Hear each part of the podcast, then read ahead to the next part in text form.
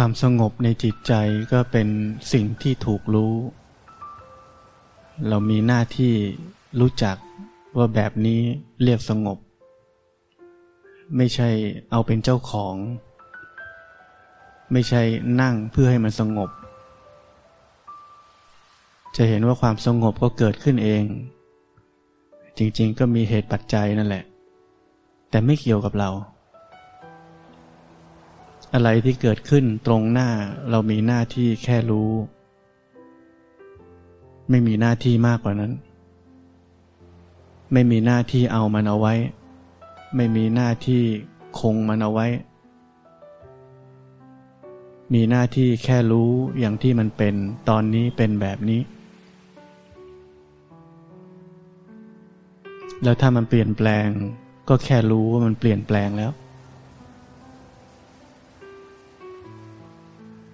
จำไว้ว่าเราไม่ได้เป็นเจ้าของอะไรทั้งนั้น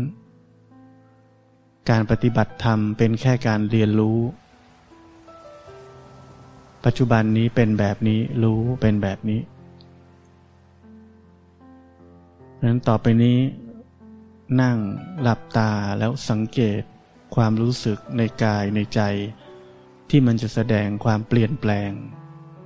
ให้เราเห็น เห็นด้วยตาใจ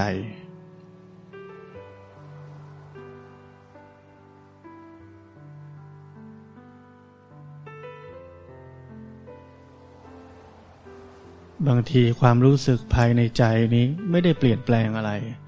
ก็ให้รู้สึกร่างกายไป เห็นร่างกายที่กำลังนั่งอยู่ หรือรู้สึกถึงความมีอยู่ของร่างกายนี้ แค่รู้สึก ยังรู้สึกร่างกายนี้อยู่ไหม ถ้าไม่รู้สึกนี่มันจะหลับ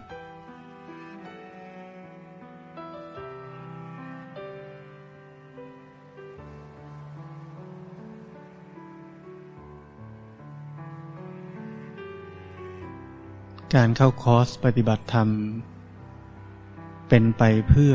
ให้เรารู้จัก การมีชีวิต ที่อยู่กับตัวเองจริง ๆ ไม่ใช่อยู่ติดกับครอบครัว ไม่ใช่อยู่ติดกับโทรศัพท์ ไม่ใช่อยู่ติดกับเพื่อน ไม่ใช่อยู่ติดกับการพูดคุย ฟุ้งซ่านหาความสุข แต่เป็นการเปิดโอกาสให้ตัวเองรู้จักวิถีชีวิตแบบใหม่ เก็บเกี่ยวประสบการณ์กับการที่เราจะได้อยู่กับตัวเองจริง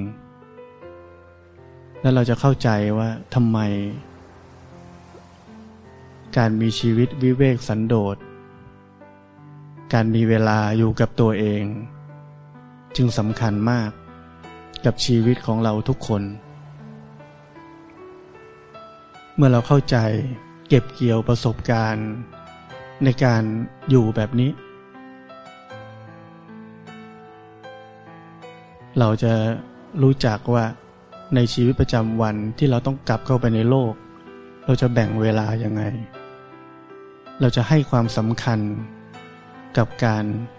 มีชีวิตวิเวกสันโดษ มีเวลาอยู่กับตัวเอง เราจะจัดสรรเวลาได้ ราะเรารู้ความสำคัญแล้ว ว่าเวลาแบบนี้ มีคุณค่ากับชีวิตมากขนาดไหน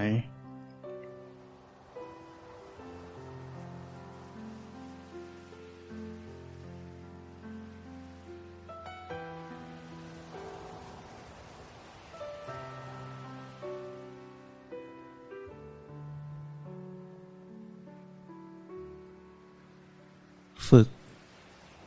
เรียนรู้ที่จะอยู่กับตัวเอง อันนี้เป็นเบื้องต้นเลย เรียนรู้ที่จะนั่ง แล้วอยู่กับตัวเอง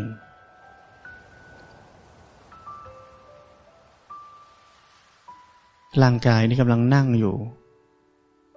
รู้ได้ไหม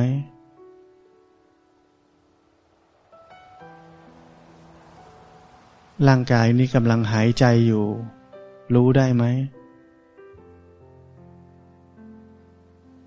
ขากำลังทับกันอยู่ รู้ไหม มือประสานกันอยู่ รู้ไหม ร่างกายแม้จะนั่งนิ่ง ๆ แบบนี้ แต่มันไม่นิ่งจริง ๆ รู้ไหม มันมีความขยับขยื่นเคลื่อนไหวเล็ก ๆ น้อย ๆ อยู่ตลอด รู้สึกได้ไหม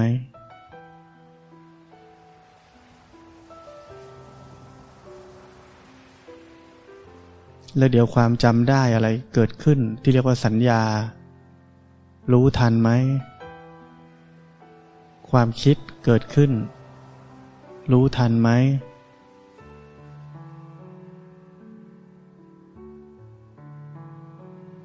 จิตวิ่งไปที่ไหนในร่างกาย เดี๋ยวมันไปรู้สึกที่ก้น เดี๋ยวมันไปรู้สึกที่ขา เดี๋ยวมันไปรู้สึกที่หลัง รู้ทันได้ไหม แค่รู้ได้ไหม ไม่ต้องยุ่งกับมัน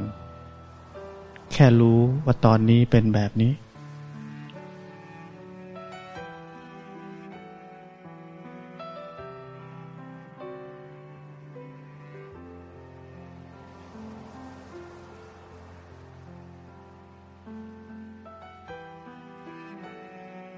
ค่รู้สึก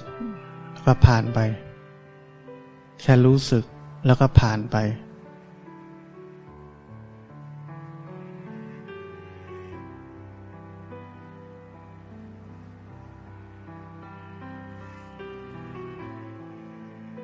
อย่าให้มันก่อรูปของความคิด ความเป็นตัวเป็นตนเกิดขึ้นเนี่ยคำสอนแบบนี้เป็นแค่คำพูดนะ ในความเป็นจริงแล้วเนี่ยมันรู้สึกอะไรเข้า มันจะเข้าไปจับไปยึด แล้วก็ก่อรูปของความคิด ก่อความเป็นตัวเป็นตนขึ้น และนั่นเป็นสิ่งที่เราต้องรู้ทัน ความเป็นเราเกิดขึ้นแล้ว ความเป็นชีวิตงอกงามขึ้นมาอีกแล้ว มิจฉาทิฏฐิเกิดขึ้นอีกแล้ว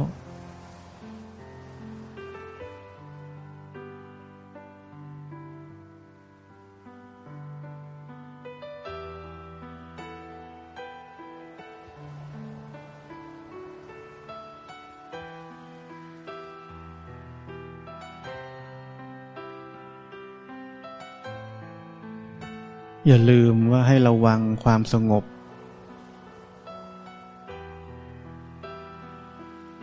ถ้าเราไม่ระวังความสงบ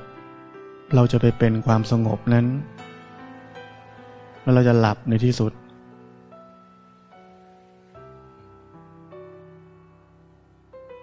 ถามตัวเอง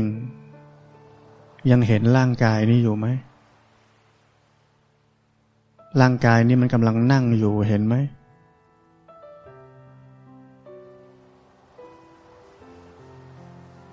รู้สึกถึงความมีอยู่ของร่างกายไหม เรานั่งเพื่อจะตื่น ไม่ใช่นั่งเพื่อจะหลับ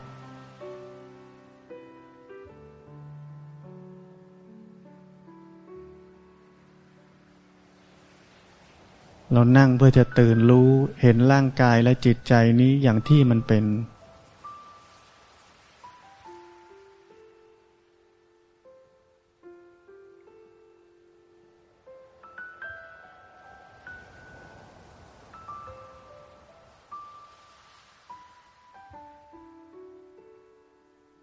ปฏิบัติธรรมนี่ อย่าคิดมาก อย่าวิเคราะห์มาก ค่อยๆ ปฏิบัติตามที่แนะนำไปเรื่อยๆ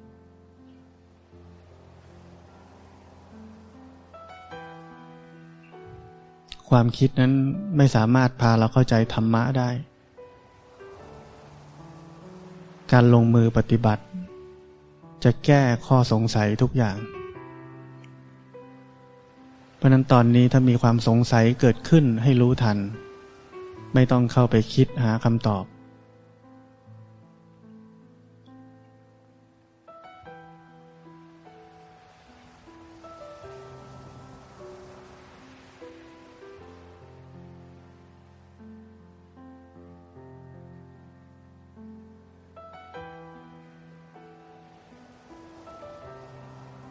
สังเกตไหมว่าพอเราหลุดจากความสงสัย ชีวิตก็พ้นทุกข์ขึ้นมาทันที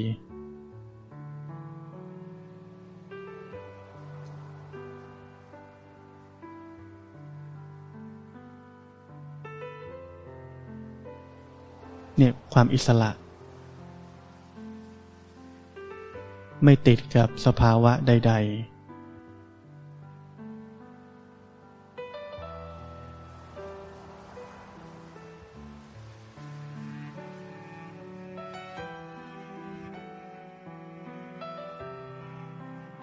ไม่เป็นทาตของความสงสัย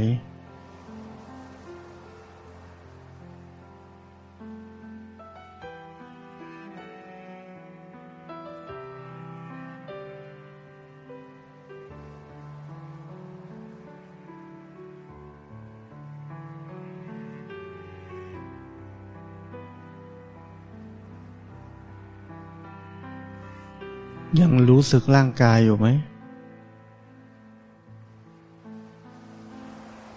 ยังเห็นร่างกายนี่มันนั่งอยู่ไหม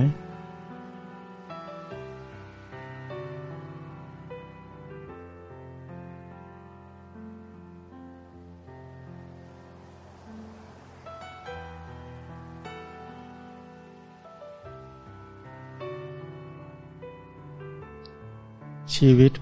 8-90%ของนักปฏิบัติธรรมเนี่ย คือทำแบบนี้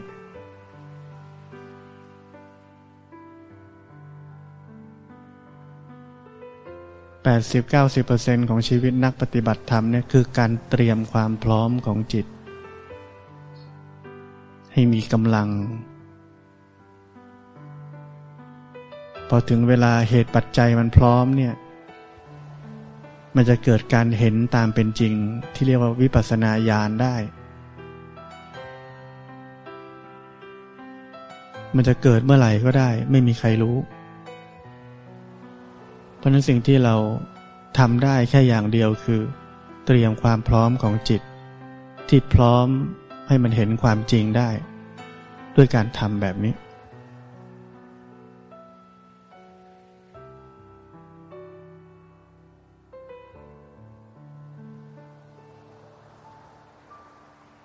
การที่เราเห็นร่างกายมันนั่งอยู่ เห็นความรู้สึกอารมณ์ทางจิตใจ เช่นปกติอยู่ก็รู้มันปกติอยู่ มันเปลี่ยนแปลงก็รู้มันเปลี่ยนแปลงอยู่ เหล่านี้ก็ถือว่าเป็นการเริ่ม เปิดโลกทัศน์ใหม่ ที่จะเห็นความจริงเบื้องต้น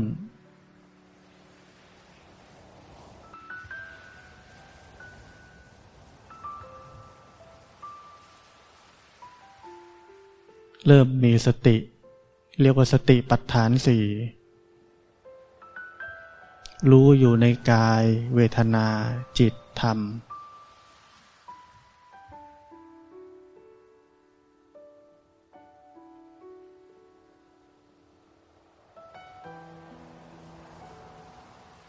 เพราะนั้นการปฏิบัติธรรมสรุปรวบยอดมันก็คือการเห็นความจริง แต่ได้เห็นมากขึ้นมากขึ้นมากขึ้นมากขึ้นเรื่อยๆ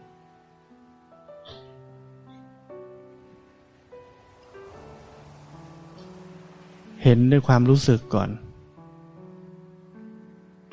ปฏิบัติไปมาก ๆเข้า ลึกซึ้งมากเข้า เขาจะเรียกว่าเกิดการเห็นด้วยญาณญาณอย่างรู้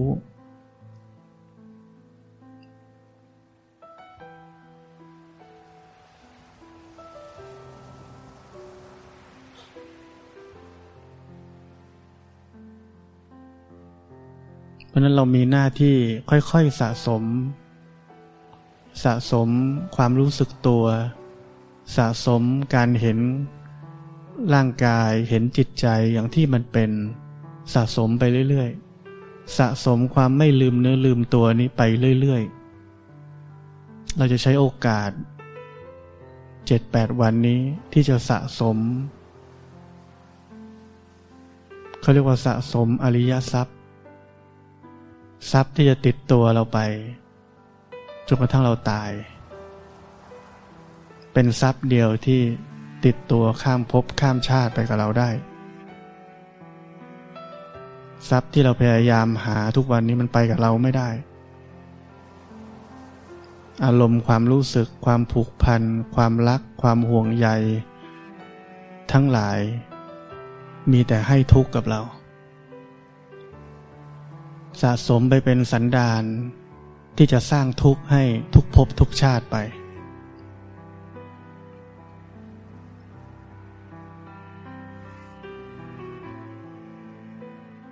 พวกเราสะสมกันมานานแล้ว สะสมมาตั้งแต่เกิด ความเป็นตัวเรา ความเป็นคน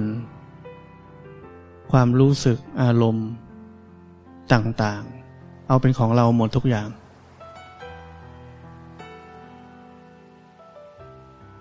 เพราะนั้นวันนี้สะสมสิ่งใหม่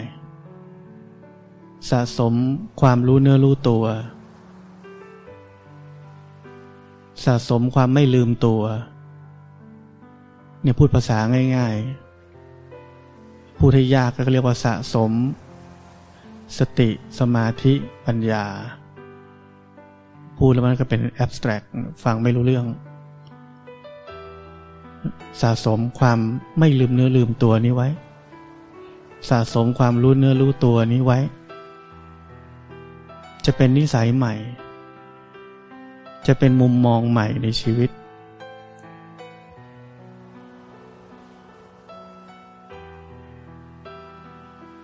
วิถีชีวิต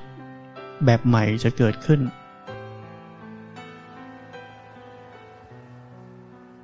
การใช้ชีวิต ที่มีปัญญายาณนำไปจะเกิดขึ้น จะไม่ใช่การใช้ชีวิต ตามความคิดตามกิเลสแบบเดิม แต่อาศัยการฝึก ฝึกสติแบบนี้ รู้เนื้อรู้ตัวไว้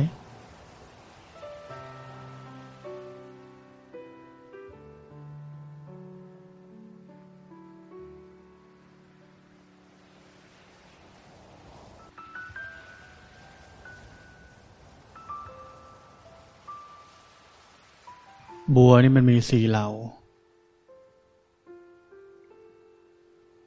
เราเลือกเองได้ว่าเราจะเป็นเหล่าไหน เหล่าที่แย่ที่สุดคือ เหล่าที่สอนไม่ได้ บางคนมานั่งไม่ต้องถึงวันหรอกนั่งชั่วโมงเดียวก็อยากกลับบ้านแล้ว เบื่อ อยากจะไปทำนี่ทำนู่นทำนั่นทำอย่างอื่น เนี่ยเรียกว่า บัวเหล่าที่สี่ความมืดเนี่ยมันหนาทึบ ปิดบัง ความสว่างมันเข้าไปไม่ถึง เข้าใจอะไรไม่ได้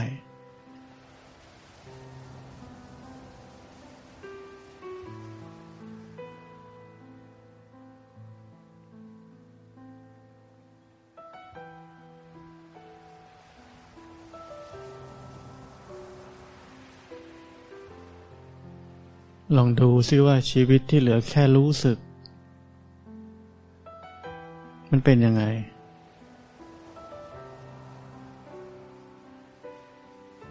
พบประสบการณ์ตรงด้วยตัวเอง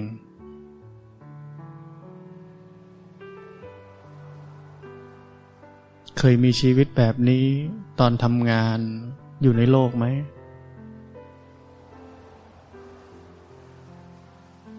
อยู่ในโลกก็คิดทั้งวัน เคยเหลือชีวิต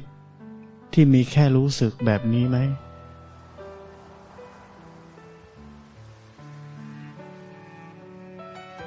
มีทุกข์ไหมชีวิตแบบนี้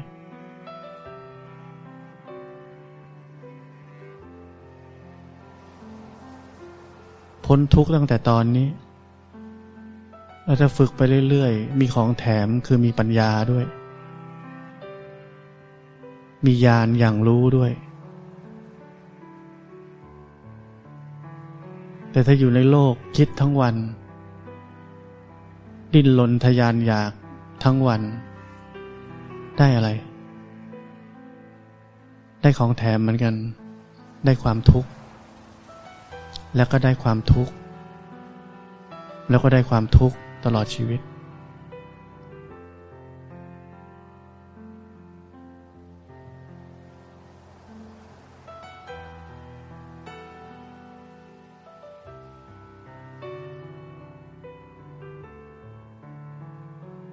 บางคนเคยสงสัย โอ้ยถ้ามีคนมาทำอย่างนี้ ทั้งโลกนี้ก็พอดีกันไม่ต้องมีคนทำงาน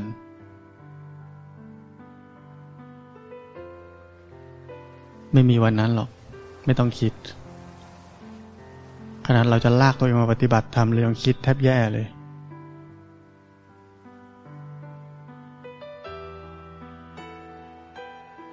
ใช้ความพยายามแทบแย่เลย กว่าจะมาเข้าคอร์ส ก็จะลงมือปฏิบัติธรรม เพราะนั้นไม่ต้องกลัวเรื่องแบบนั้นจะเกิดขึ้น เพราะมันไม่มีทางเกิดขึ้น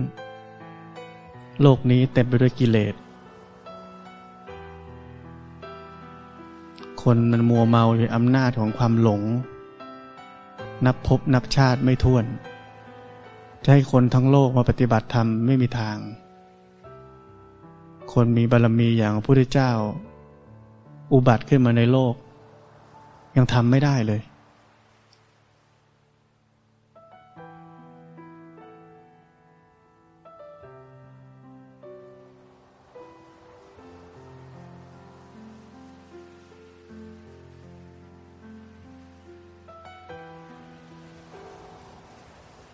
เพราะนั้นเรื่องแบบนี้เรื่องของชีวิตเราเอง เราเป็นคนเลือก ไม่ใช่ปล่อยไปตามยถากรรม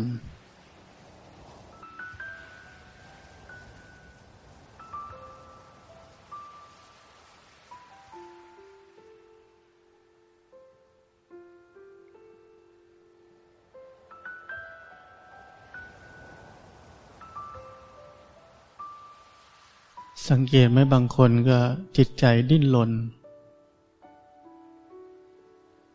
ไม่อยากอยู่แบบนี้แล้ว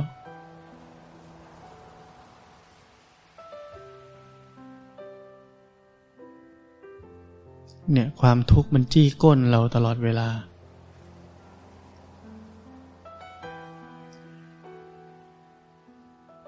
เราไม่ยอมเผชิญหน้ากับความทุกข์ เราอยากหนีอย่างเดียว หนีได้ตั้งแต่เกิด จนถึงตอนนี้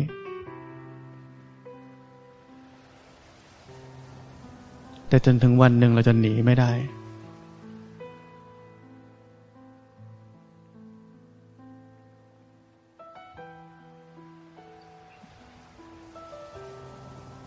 ถ้าเรายังไม่ฝึกที่จะะเผชิญหน้าตามความเป็นจริง วันที่เราหนีไม่ได้ เราจะทุกข์ที่สุดในโลกนี้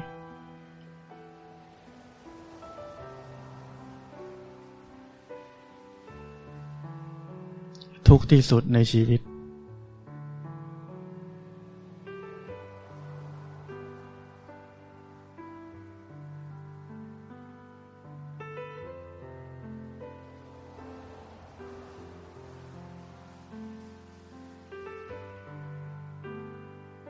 ราเผชิญหน้าความเป็นจริงยังไง เกิดความรู้สึกอารมณ์อะไรในจิตใจ เช่นเบื่อ ก็เห็นว่าตอนนี้มีความเบื่อเกิดขึ้น ไม่ใช่เรา เป็นสิ่งที่ถูกรู้ เป็นสิ่งที่เกิดขึ้นเอง เวลามันเกิดขึ้นเราไม่อยากให้มันมีได้ไหม บังคับได้ไหม ตอนนี้ฉันต้องการมีความสุข สั่งได้ไหม ให้จิตมีความสุขตอนนี้เลย สั่งไม่ได้ ราะมันไม่ใช่ของเรา จิตใจอารมณ์ความรู้สึกไม่ใช่ของเรา มันปรุงแต่งไปตามธรรมชาติของ ถ้าตอนนี้เรียกว่าของอวิชชา ของความไม่รู้ ก็ปรุงแต่งไปตามอะไร ตามต้นตอที่มันมีคือกิเลสตามความเคยชินเก่าๆที่มันมีคือมันชอบหนี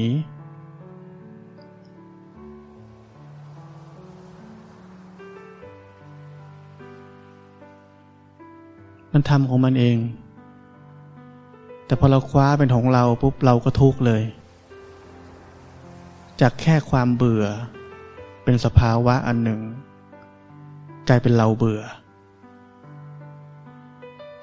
ความเบื่อกับเราเบื่อไม่เหมือนกัน ความปวดกับเราปวดไม่เหมือนกัน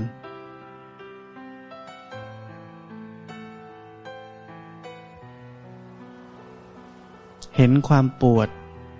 หรือความเบื่อเป็นอีกสิ่งหนึ่ง เหมือนเห็นคนอื่นปวด มันเห็นคนอื่นนั่งเบื่ออยู่ เราไม่ต้องเบื่อไปกับมัน เราไม่ต้องปวดไปกับมัน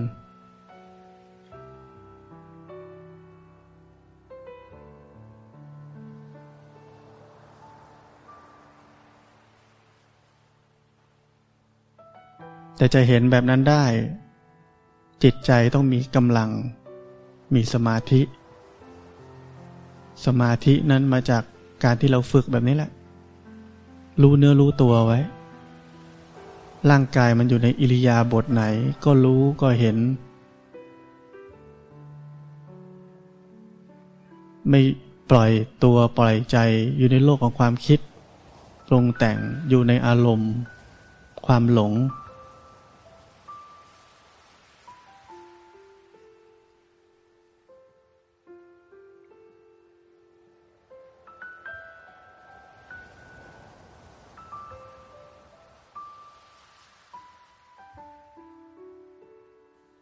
แล้วสมาธิจะค่อยๆเกิดขึ้น แล้วเราจะเห็น อารมณ์ความรู้สึกต่างๆ เป็นสิ่งที่ถูกรู้ โดยไม่มีเราเข้าไปเกี่ยวข้องกับมัน ถ้าเราไม่เข้าไปจับยึดอารมณ์ความรู้สึกหรือความคิดใด ๆ มาเป็นของเรา ไม่มีใครทุกข์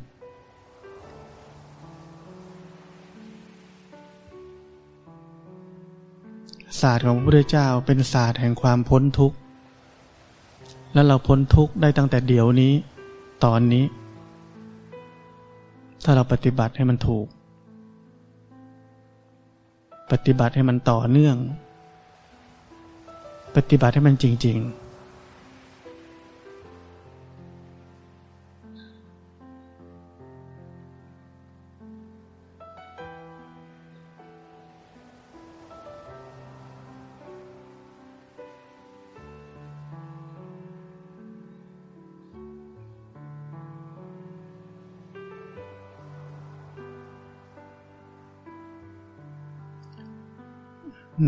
แล้วก็ฝึกที่จะเห็นความรู้สึก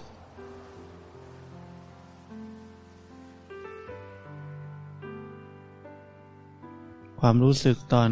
กลางวัน กับตอนบ่าย กับตอนนี้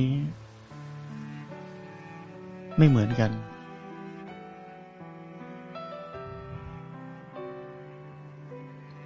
เปลี่ยนแปลงไปตามเหตุปัจจัย ไม่มีเราก็ไปเกี่ยวข้อง กับความรู้สึกใด ๆ ที่กำลังเกิดขึ้นอยู่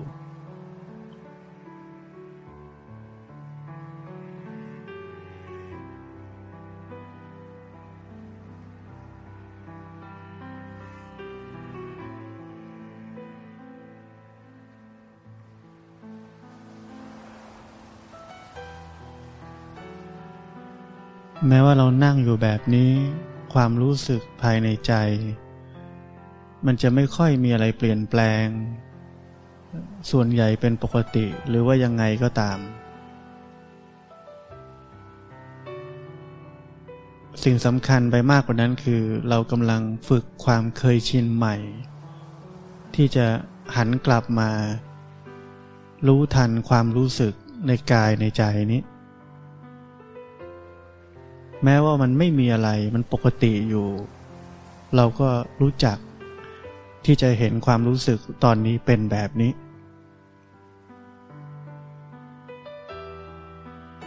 การที่เราฝึกความเคยชินที่จะหันกลับมา ดูกายดูใจ หรือเรียกว่าดูความรู้สึกตอนนี้เป็นยังไง มันจะติดตัวเรา ติดไป เมื่อเราไปใช้ชีวิต ในชีวิตประจำวันของเราที่ไม่ได้นั่งแบบนี้ ที่ต้องเผชิญกับโลก เผชิญกับคน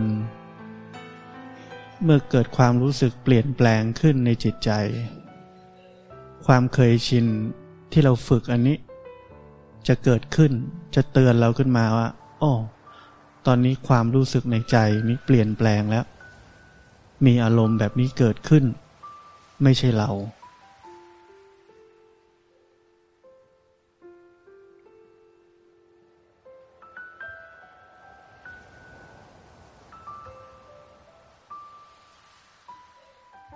มันเป็นเพียงสักว่าความรู้สึก สักว่าอารมณ์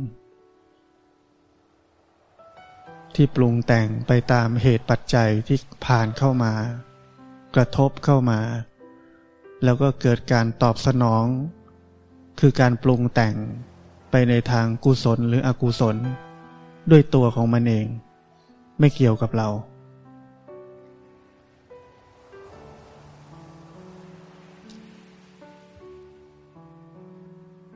เมื่อไหร่เราคว้าอะไรเป็นของเรา เราคว้าความคิด คว้าอารมณ์ คว้าความรู้สึกใด ๆ ที่มันเกิดขึ้นในกายในใจนี้มาเป็นของเรา เราต้องทุกข์ทันที แต่ถ้าเราพลิกจากการคว้ามาเป็นของเรา เป็นการเห็น สิ่งต่างๆที่ผมพูดถึงเมื่อกี้นี้ พลิกให้เป็นการเห็นว่ามันเป็นอีกสิ่งหนึ่งที่ถูกรู้ ไม่ใช่เรา เท่ากับว่าเราพลิกกิเลสเป็นปัญญา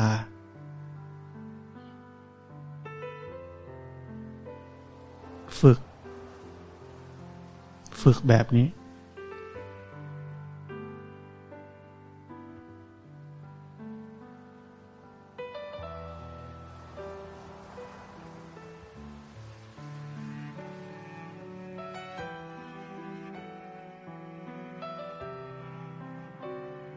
เราฝึกที่ตรงนี้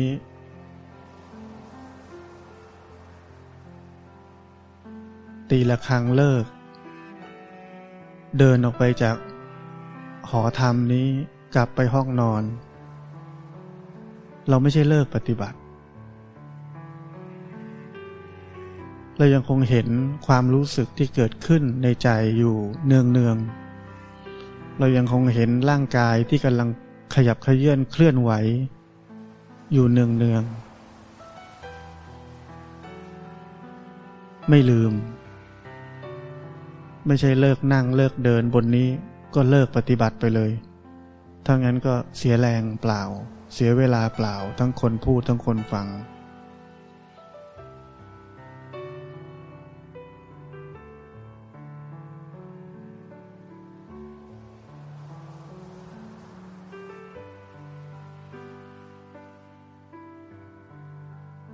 เราคอยหันกลับมาดูกาย หันกลับมาดูจิตใจเนืองเนือง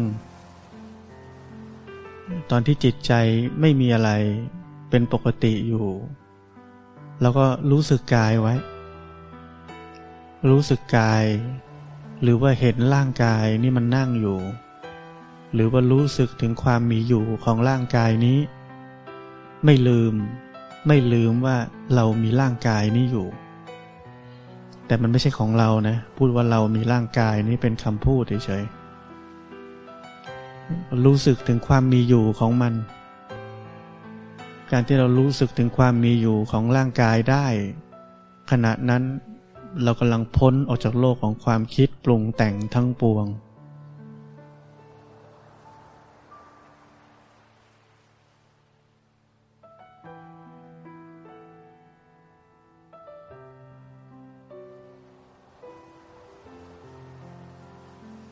ราะนั้นการปฏิบัติธรรมเราอาศัยเครื่องมือ คือกายและจิตนี้ เราอาศัยสิ่งที่มีอยู่แล้ว เราไม่ต้องขวนขวายหาสิ่งภายนอก เพื่อจะบรรลุมรรคผลนิพพาน เราอาศัยสิ่งที่เรามีอยู่แล้ว ได้มาตั้งแต่เกิด แต่เราใช้มันไปในทางหลง ใช้ไปในทางตามกิเลส ใช้ไปในทางของมิจฉาทิฏฐิ ความเห็นผิด ใช้ทั้งชีวิตแบบนั้น ขณะนี้เรากำลังได้ยินได้ฟัง การใช้กายและจิตนี้ที่เราอุตส่าห์ได้มันมาแล้ว ไม่รู้ต้องใช้บุญมากมายมหาศาลเท่าไหร่ ที่จะได้ร่างกายและจิตใจแบบนี้ มีโอกาสมานั่งฟังธรรมแบบนี้ เพราะฉะนั้น ใช้ให้มันถูก ใช้ให้มันเกิดประโยชน์ ใช้ให้มันสมกับคุณค่า ที่เราจะได้ถึงความหลุดพ้นในชีวิตนี้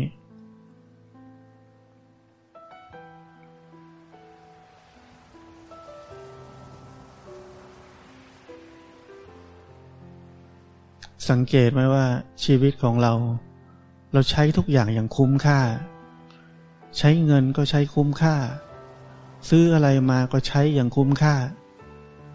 จะซื้ออะไรจะหาอะไร ถามอากูทุกวัน วิเคราะห์อย่างดี สมกับเงินที่เสียไป คุ้มค่าทุกอย่างยกเว้นชีวิตตัวเอง พิจารณาให้ดี เราใช้กายและจิตนี้ไปในทางหลงโลก ไม่คุ้มเลย ไม่เคยใช้ชีวิตนี้อย่างคุ้มค่าเลย ใช้ไปในทางเสื่อม ทางทำลาย ทางเพิ่มความหลง เพิ่มกิเลส เพิ่มความอยาก ใช้ไปในทางนั้นอย่างเดียว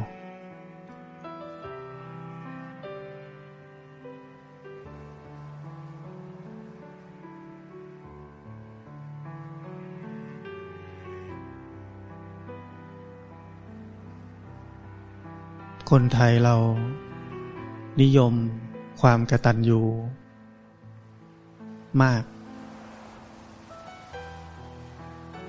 แต่เรากระตันยูผิดที่ผิดทางตลอด พ่อแม่ก็ให้ร่างกายและจิตใจนี้มา ใช้ให้มันถูก คือความกระตันยูสูงสุด ใช้ให้มันเกิดประโยชน์ ใช้ให้มันเป็นประโยชน์ต่อตัวเอง จนที่สุดก็เป็นประโยชน์กับคนอื่นได้ ผลลัพธ์เหล่านั้นคือความกระตันยูสูงสุด ไม่ใช่กระตันยูในการตามใจพ่อแม่